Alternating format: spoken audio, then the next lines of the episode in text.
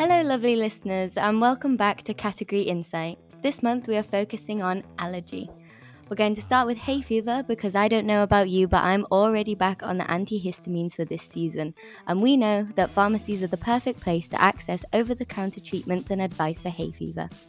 We will also be discussing allergy and anaphylaxis and the opportunities pharmacy teams can play in intervention.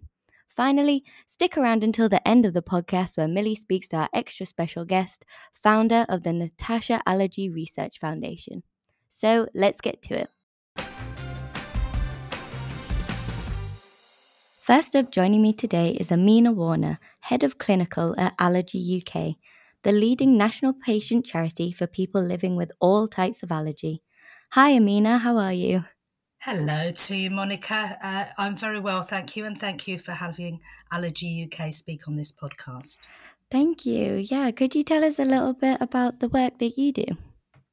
Uh, yes, um, uh, we, uh, as you say, we are the leading uh, national charity and um, our operational name is the British Allergy Foundation. We were formed uh, by clinicians working in allergy, and we support people uh, by providing information. We've got a helpline um, and lots and lots of fact sheets about various uh, um, topics around allergy.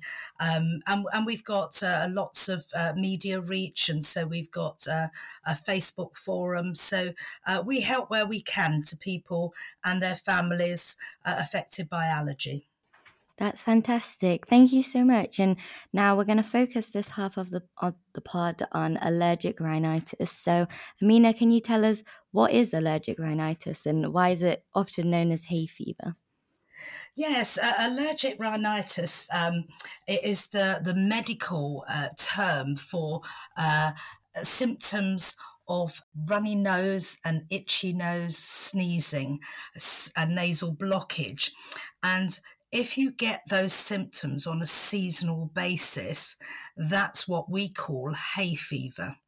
But not all allergic rhinitis has just got a seasonal basis to it. Some people can have allergic rhinitis to other things apart from pollens that give their symptoms all year round.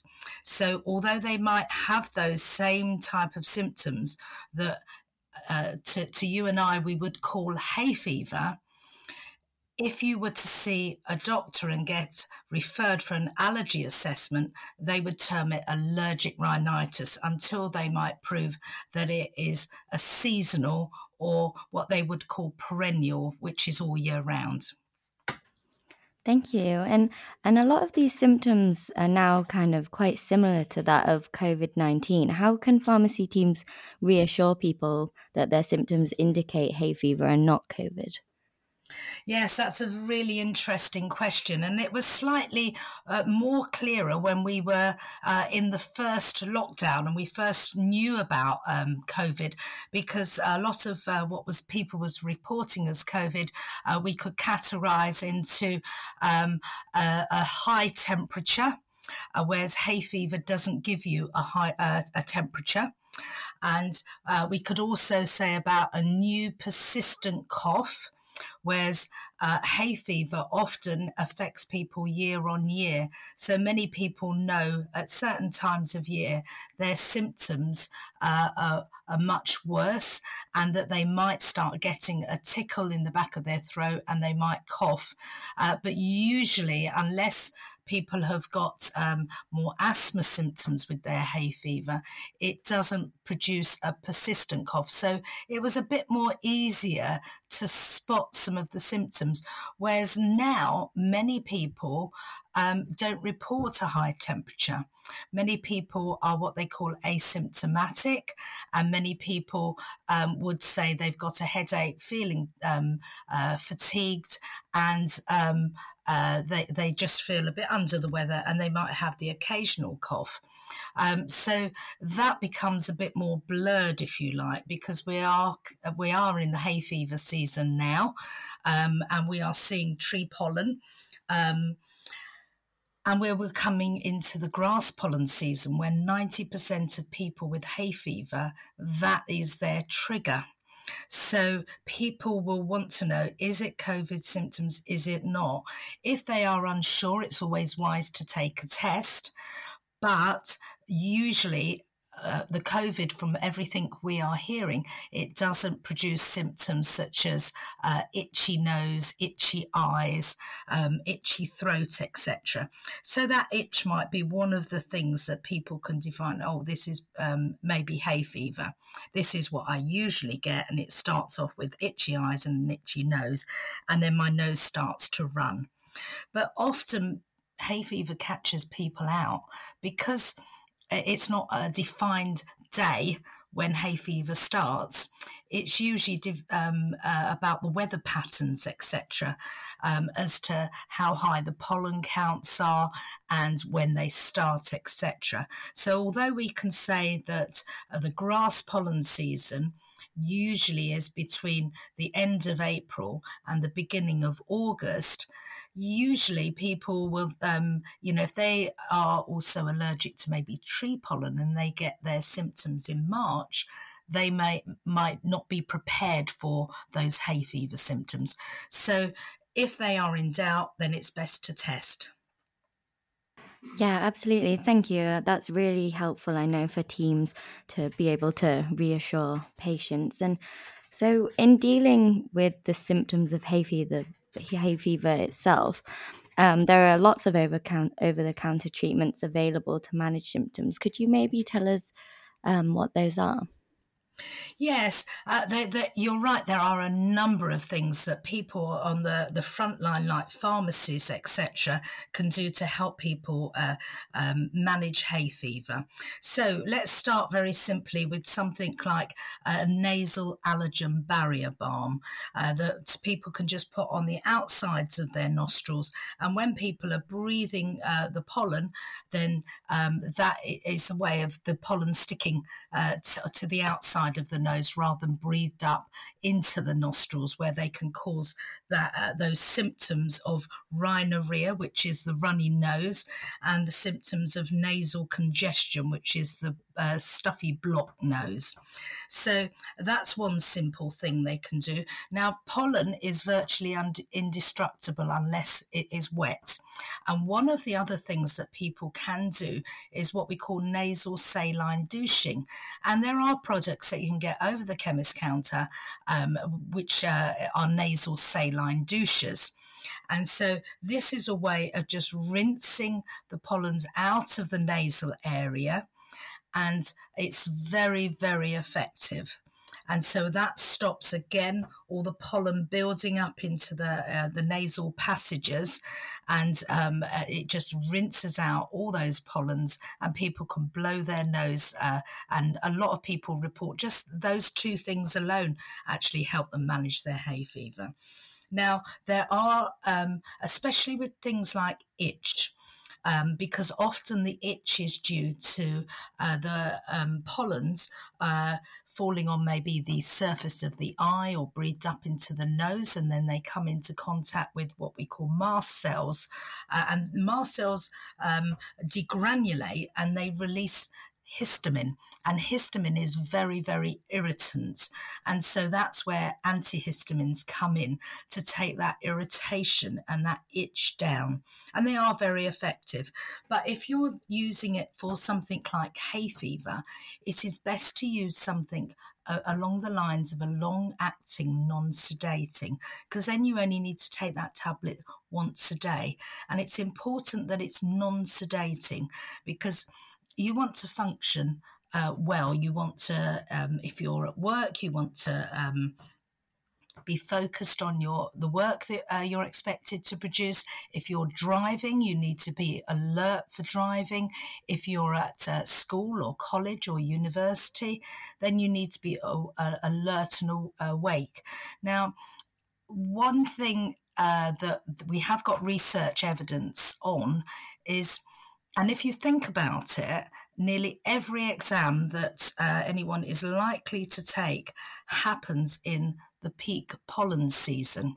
Uh, if your symptoms aren't well controlled, or if you're on a sedating antihistamines, then that in itself will impact on exams and exam results. And we have got research evidence that if hay fever is not well managed, that pupils can drop a grade between the mock um, uh, exams that usually happen at the beginning of the year to the exams themselves, which happen in the peak pollen season. So it is really important for uh, pupils, for parents, and uh, other students, uh, say at university or wherever, need to know that. So work management of that those symptoms is really important. So we've talked about long-acting, non-sedating antihistamines um, there, there, are antihistamines that are non uh, non uh, sedating, but they're short acting histam- uh, uh, antihistamines, and they're available over the chemist counter. But you just need to take them maybe on a more frequent basis because they are short acting. Um, and you're talking about things like um, uh, acrivastine, and acrivastine's a short-acting uh, uh, antihistamines, whereas uh, things like levocetirizine, um, uh, things like cetirizine, uh, things like um, loratadine, they are all um, long-acting antihistamines. And so you've got um, the antihistamines in tablet form, but you've also got them in sprays and eye drops, etc. So there is a combination um, spray uh, that has got antihistamine and um, a nasal steroid spray, and that um, uh, um, may be over the chemist counter or if you've got um, some means of providing that, say a, a, pharmacist who's a prescriber um, that can uh, prescribe something like that. Uh, and then you've got the nasal um, aqueous steroid nasal sprays. And again, if you've got a nasal blockage, then it's really important that patients need to know that uh, a nasal steroid spray doesn't act overnight. It takes a little while because steroids are anti inflammatory drugs, and the nasal congestion is caused by the inflammation in the nasal passages. So it's important for them to know it's not a one off thing like a decongestant.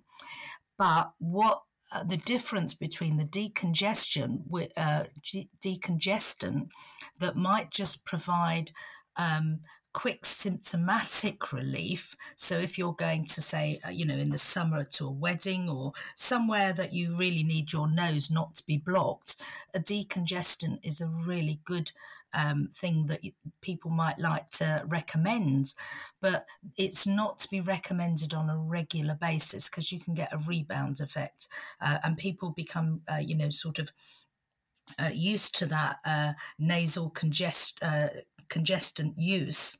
And so uh, they, they will be able to breathe a bit better. But uh, when it wears off and they stop it, then it will all come back again because you're only actually treating that symptom. You're not getting to the root cause. And the root cause is the inflammation, which is where the nasal steroid needs to be given.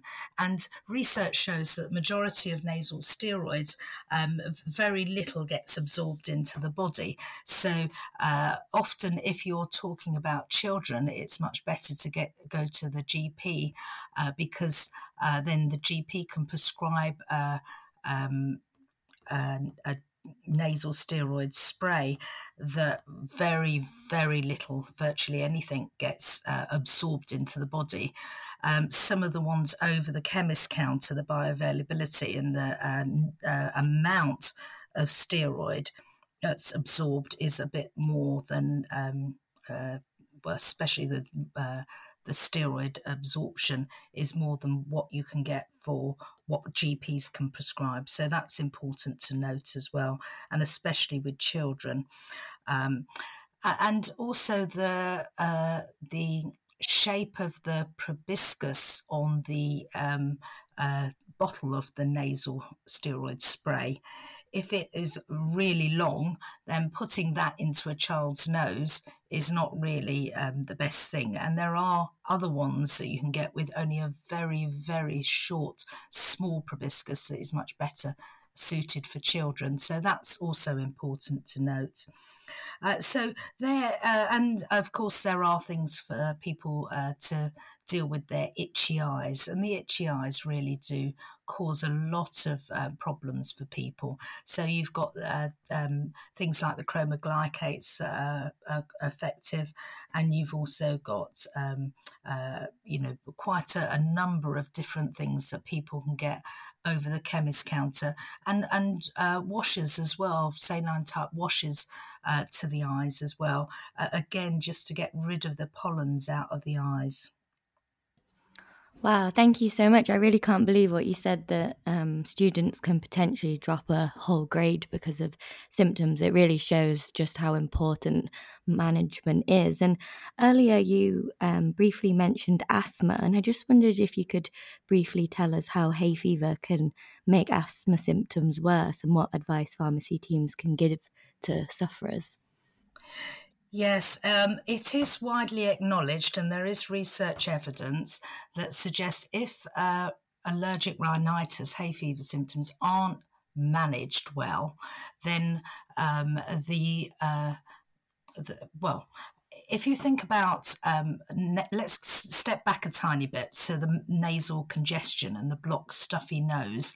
Often, people with when they've got a blocked, stuffy nose, the um, mucus then goes down the back of the throat, uh, called a postnasal drip. And that constant dripping down the back of the throat, often people will swallow, etc. But that contains the allergen that people are constantly breathing up and trying to, you know, deal with in their body. And you've got all this uh, immunological um, work going on with the mast cells uh, degranulating, releasing their histamine. The histamine then um, has that knock on effect. And you've got other infra- inflammatory mediators, your prostaglandins, etc. So you've got that going on in the nasal area. Plus, if you've got that constant postnasal drip and you've got the allergens being breathed in through the respiratory system, then that can cause um, the uh, bronchioles to become hypersensitive. And that hypersensitivity can lead over time to asthma. So it's really important that the um, hay fever symptoms are actively or very proactively managed because research evidence suggests if it's not well managed, over time people can develop asthma and people do develop asthma. And when I was in clinical practice, I saw that quite um, often is people uh, some some people had pollen induced asthma so they only had asthma at certain times of year but research evidence also suggests that people can go and have um, asthma exacerbations and go to A&E um, for those um, uh, asthma attacks uh, in the height of the pollen season. So there is a phenomenon called thunderstorm asthma, so when we have very high pollen uh, counts, and uh, there is a thunderstorm. The thunderstorm, the um, uh, uh, sort of fractionates the pollens into smaller particles, and they can get deeper into the lungs when they are breathed in. And then research evidence suggests that when they look at A and E admissions, that in thunderstorm uh, asthma, there are more A&E admissions through exacerbations of asthma um, because of that thunderstorm. So it's really important to uh, for uh, to note and also help people prepare if we know thunderstorms are coming, um, especially you know with um, uh, lightning etc.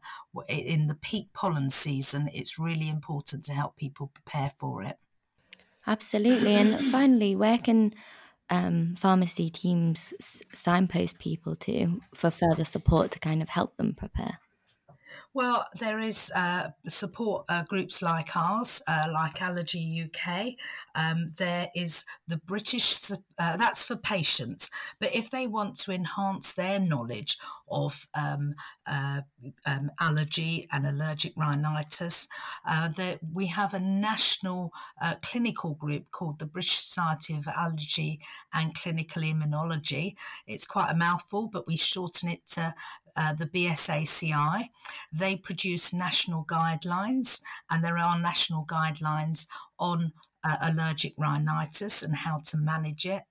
There is something called the ARIA guidelines, and that is allergic rhinitis and its impact on allergy. And with the BSACI, they have a primary care group which they welcome pharmacists as well into, and they do an annual conference. There is a conference coming up with the World Allergy Organization and the BSACI, and that's going to be held in Edinburgh at the end of this month. Uh, and there are lots and lots of um, study days uh, that people put on. That we have got a, a national um, uh, if you like, a person who's done lots of research uh, in this uh, on this subject of thunderstorm asthma in particular. His name's uh, Dr. Uh, Shuaib Nasser, and he's uh, Cambridge at Addenbrooke's NHS Trust. So we have a lot of information that we know, and that's why it's really great that you've come and we are trying to share this with pharmacists because often people with hay fever symptoms that's their first port of call when they want some help on how to managing manage those really awful um, symptoms a time of year when we're all supposed to be out enjoying the lovely warm sunshine Next up, we are discussing all things anaphylaxis. Joining me today is Sarah Baker, campaign manager at Anaphylaxis Campaign, the only UK wide charity operating solely for the growing numbers of people at risk for severe allergic reaction with anaphylaxis, and Thorrun Govind, pharmacist and healthcare advisory lawyer. Thank you so much both for coming on the podcast today. How are you doing? Great, thank you, and thank you for inviting us. Good, thank you. Absolutely. And would you be able to tell me kind of what interested you both in working to um, better raise awareness for anaphylaxis? Hi, shall I shall I go first? Um, so um, my background is as a, a nurse, and uh, more recently I've been doing COVID vaccinations. So um, I've always had an interest in anaphylaxis. It's a key role for any nurse to understand uh, allergies and how to treat anaphylaxis and more recently doing COVID vaccinations, there's been a huge amount of concern about whether the COVID vaccinations would have an impact on people with allergies. Um, and so being able to answer their questions and respond appropriately should any patient uh, go into anaphylaxis as a result is um, absolutely key. And personally, I have a number of food allergies myself, so I live every day managing allergies? So I have obviously had an, an interest because obviously with flu vaccinations, with COVID vaccinations, it, anaphylaxis and treating it is, is so important.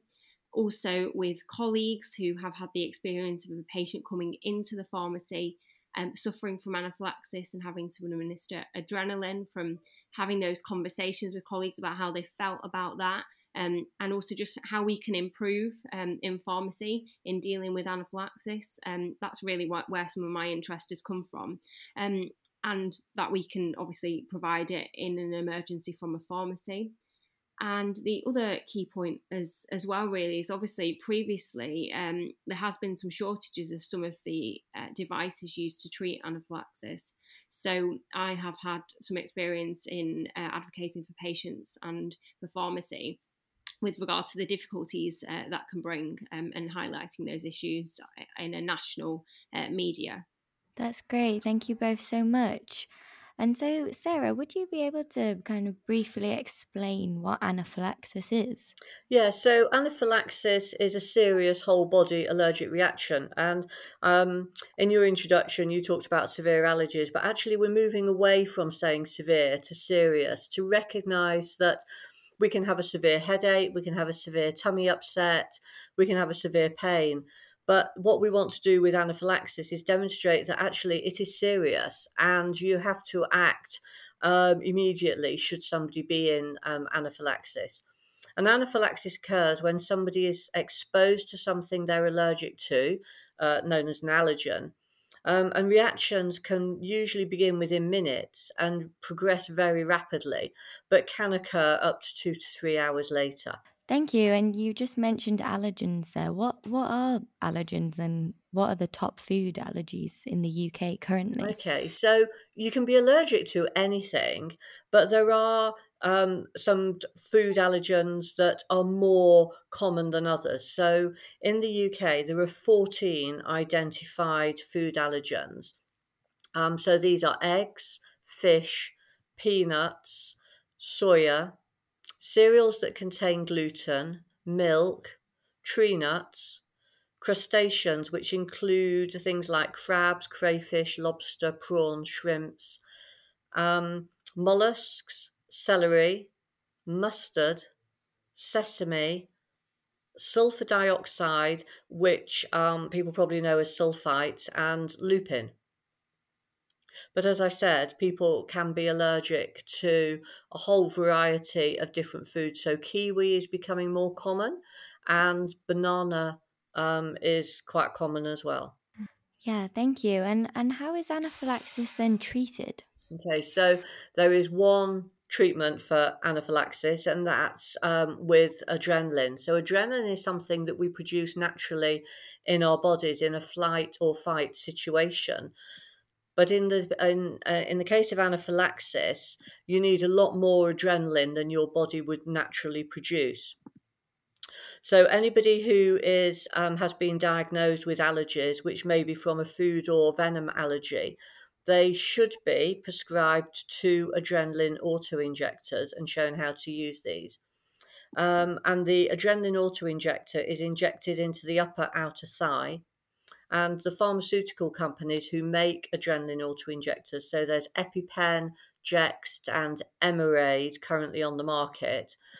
Anybody who is prescribed any of those adrenaline auto injectors should be shown how to use them, and there are trainer pens through the pharmaceutical companies available.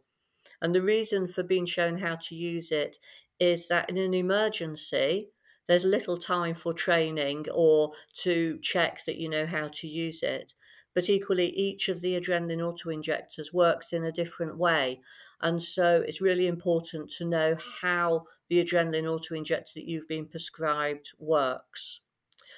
All the adrenaline auto-injectors have expiry dates, and each of the pharmaceutical companies that manufacture adrenaline auto-injectors provides a an expiry alert service. So you can register your adrenaline auto-injector through the pharmaceutical website on their expiry alert um, system.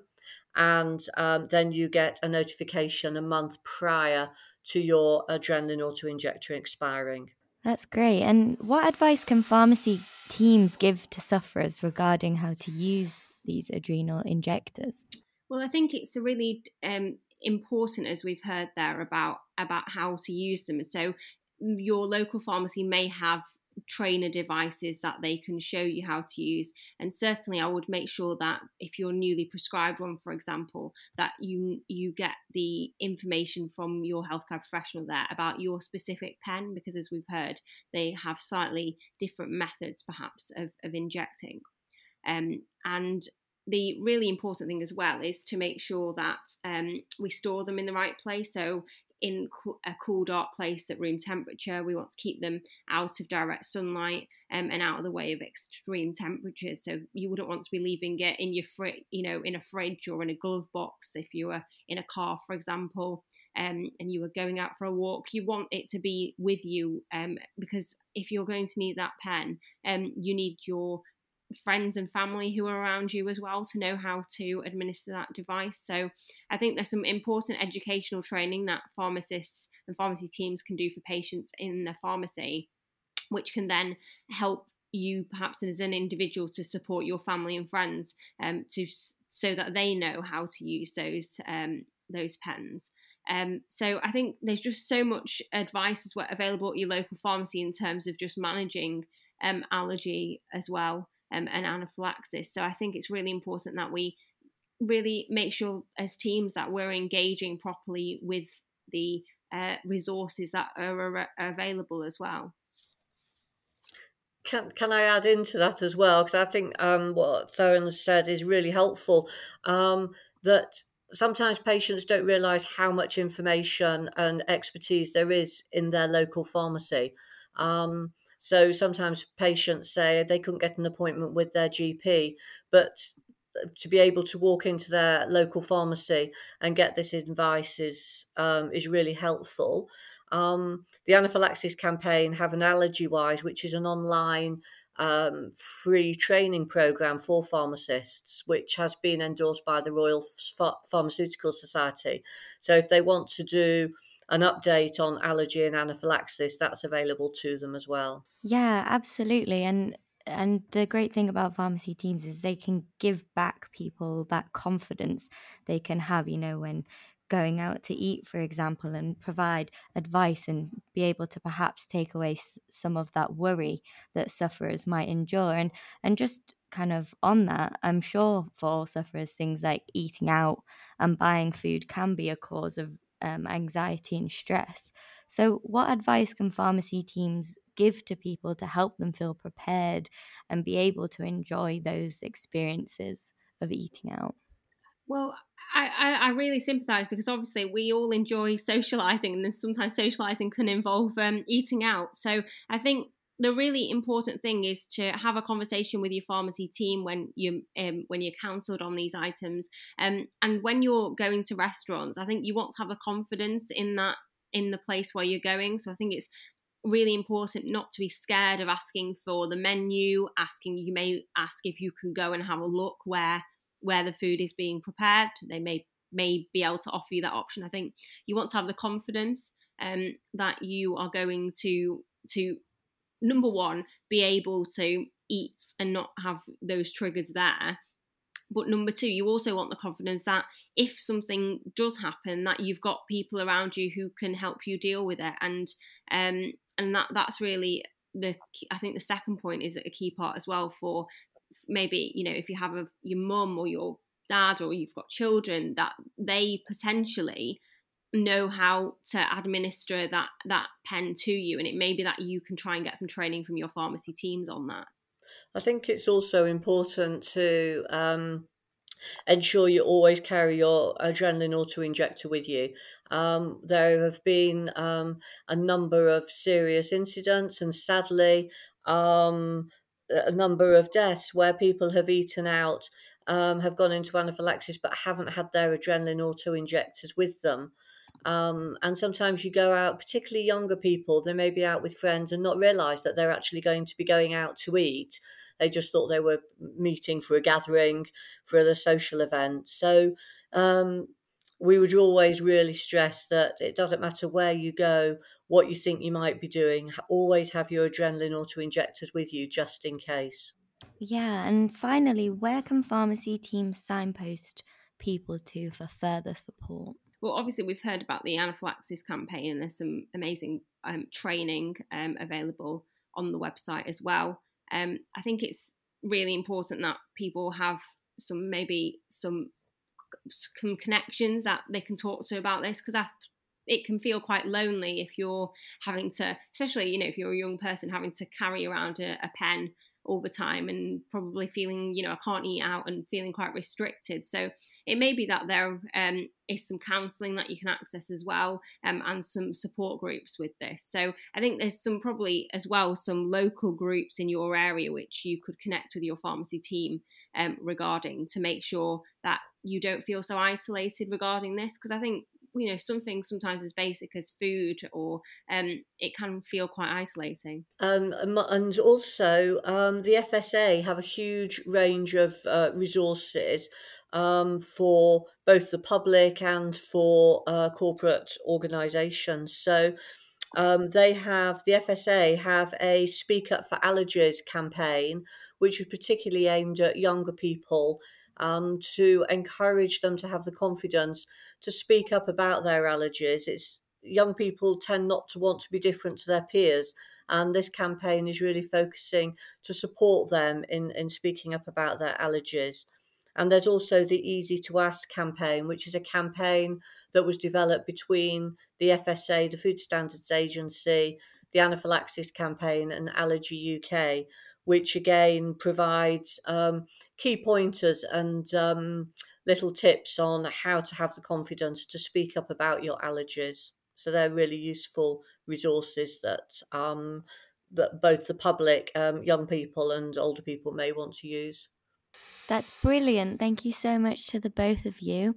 Um, is there anything else that you'd kind of like to add while we're here? No, I mean, I would obviously I would encourage people to look at the anaphylaxis campaign website. Um, there's a whole range of resources there, and we have a specific section on living with anaphylaxis and a guide to eating out. So, and that also provides the links to the FSA resources as well. So, um, really encourage people to look at our website. I think I would just add, obviously, you know, anaphylaxis is a medical emergency, and we need to make sure that everyone around us is is aware. So, just those probably five basic tips if people uh, leave this uh, podcast and and remember you know make sure you've got that device and use it. Call 999 if you can remove any triggers but it might not be possible.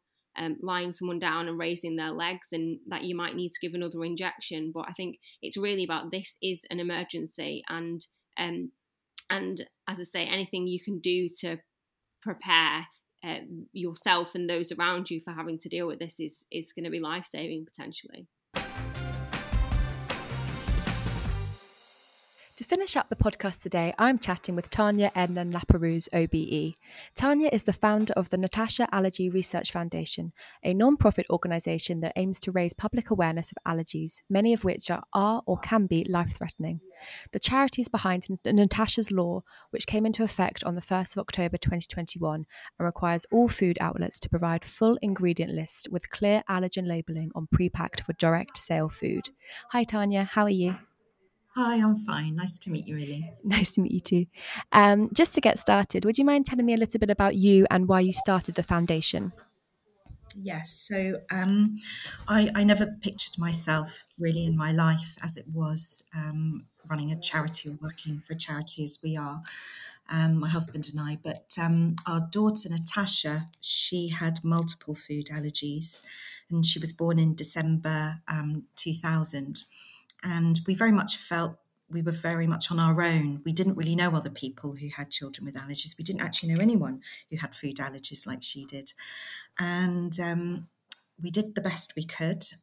To be honest, there was very little support for us at that time. But we, we know we, we navigated, we knew what we had to do, and, and, and we did what we had to do. But unfortunately, in 2016, um, Natasha died from eating a baguette that she purchased from um, a well known chain, a sandwich chain.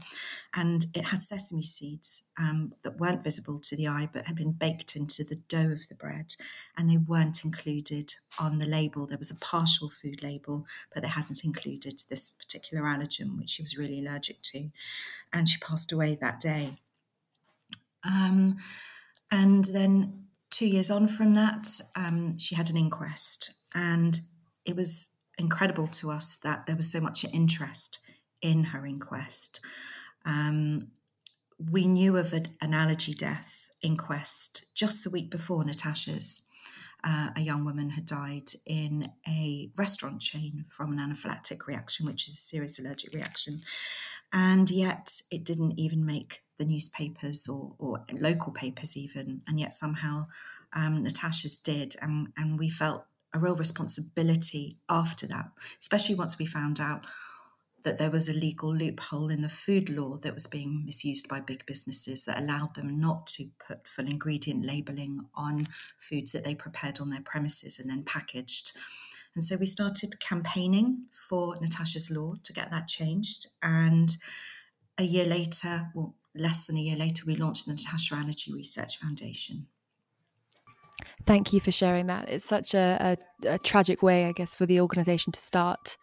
Um, but it's amazing that you're doing such incredible things and you've taken that and and turned it around. Um, could you elaborate a little bit more on Natasha's law and how that came about? Yeah, sure.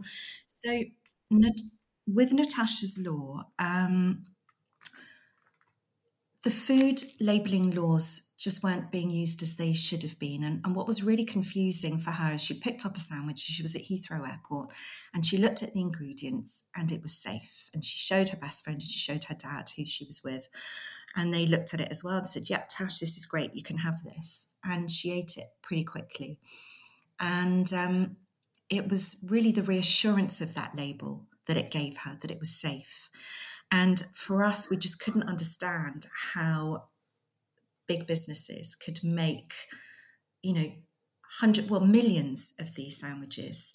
And yet they didn't have responsibility to put proper ingredient labeling on. They could put anything on they liked. They could say, you know, they could just choose, pick and choose what they wanted to say. And so the coroner at Natasha's inquest was very, very clear and really was was very specific in that this law was being misused. It was very wrong. Had sesame seeds been on the label, Natasha would be alive today. And so the campaign for Natasha's Law started. Um, my husband and I, we um, had meetings with the Food Standards Agency, with Michael Gove, who was the then Environment Secretary, and we talked to press and we put articles out and we just banged and banged and banged. And what was really interesting, what we hadn't realised, living in our bubble of um, you know allergies with Natasha, we had no idea that the numbers of people who were diagnosed with food allergies had, well, in the numbers that they were, had increased so much in the last couple of decades. Um, you know, two to three million people with diagnosed food allergies in the country now, at least one allergic child, food allergic child, in every single class across every school in the country. Um, there's been, and, and it's not just in this country. This is happening in in you know all Western um, societies, um, and so it, it, became a much bigger issue than we'd ever anticipated. And that's why Natasha's Law, which is full ingredient labeling on something called PPDS, which means it's been made and packed and then sold on the same premises. That was very, very important.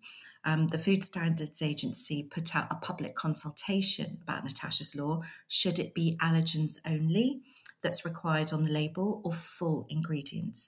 And that went out to the public, and they had an overwhelming response. The public, allergic and non allergic, wanted full ingredients. They wanted transparency in the food that they were putting into their bodies. Yeah, that's so important, isn't it? Yes, that's right. And sorry, you were saying um, the journey to Natasha's Law. So in 2019, Natasha's Law was passed through Parliament, and then food businesses were given two years to on board with, with, with the law, and it came into full force across all parts of the UK. Um, so in England, in Wales, in Scotland, and Northern Ireland, and it came into full force last October, October 2021. That's amazing, and and now this has been achieved. Have you seen um, the effects of it already? Um, what's the feedback been like?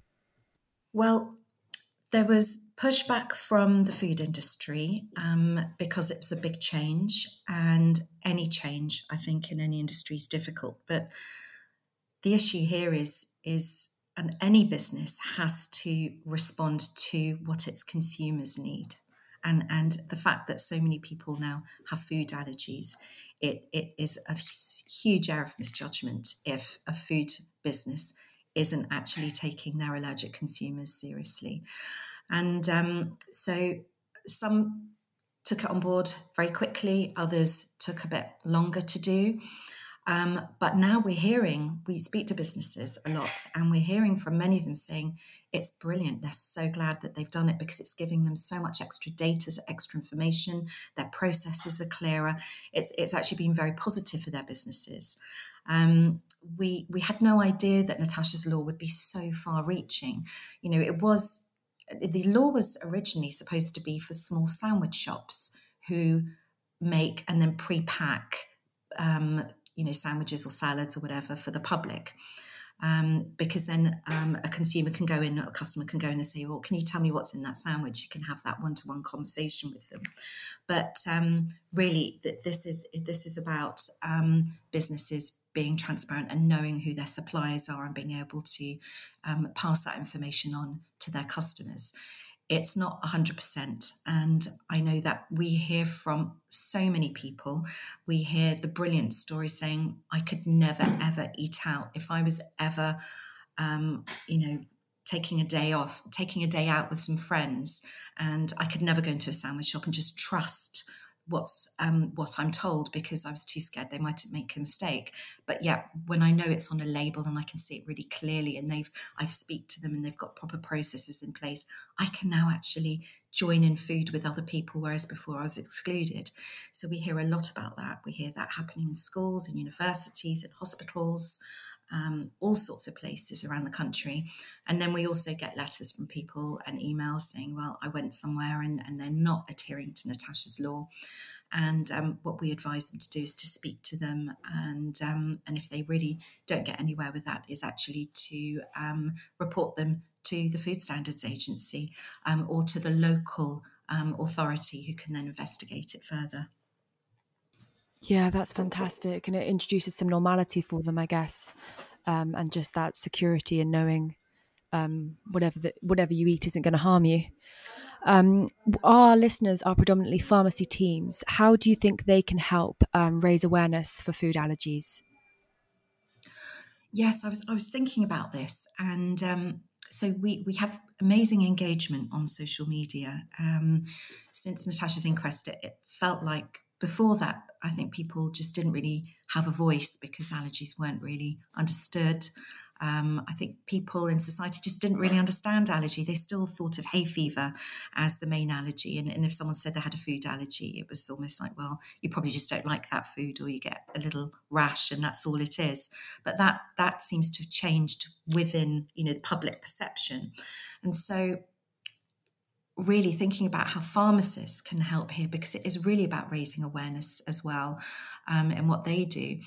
Um, we know from many people that you know their GPs often are pretty busy. You know, we've had, especially in the last few years with COVID and everything that's happened, and uh, you know, just everything's changed, hasn't it? The whole landscape, and people getting appointments can be quite difficult. And and I know that uh, people and families with food allergies it's pretty fraught for them just to get allergy appointments and clinic appointments, etc. And we do hear from people saying how amazing their pharmacy and their pharmacist has been. And actually, my GP didn't tell me this, but my pharmacist did. And um, so I would actually say really for pharmacists to really take this serious. If they don't know that allergies are hugely on the increase, I'd be surprised because I'm sure that prescriptions for allergy medications and injector pens must be quite high, um, certainly higher than they were, you know, 10 years ago. Um, but really being able to give information, really rock solid information to customers coming in. And you know, there's, there's information that people don't know about. We posted about um, a story recently, um, and the public had no idea that if somebody is out and maybe in a restaurant and they've had a reaction and they're really scared and they've either started having anaphylactic um, symptoms or they're worried it could become more serious, that um, they are able to go to a pharmacist and actually they can actually give them an injector pen an adrenaline injector pen um, before you know while while um, emergency services are called and of course people don't know things like that. And it's just so much information i think um, having having that one-to-one ability to speak to customers directly at the point where they're getting their medication is a, a brilliant opportunity just to empower them with some information that they can impart that will actually help them That's it for today, folks. Please check out our show notes to find useful links, including a link to Allergy UK's masterclass on anaphylaxis for pharmacists on the 26th of May. I hope our guests have given you something to think about when customers and patients head to your pharmacy in need of support. Not all interventions made in the pharmacy may be life saving, but they most certainly can be life changing. Until next month, I'm Monica West, and this is Category Insight.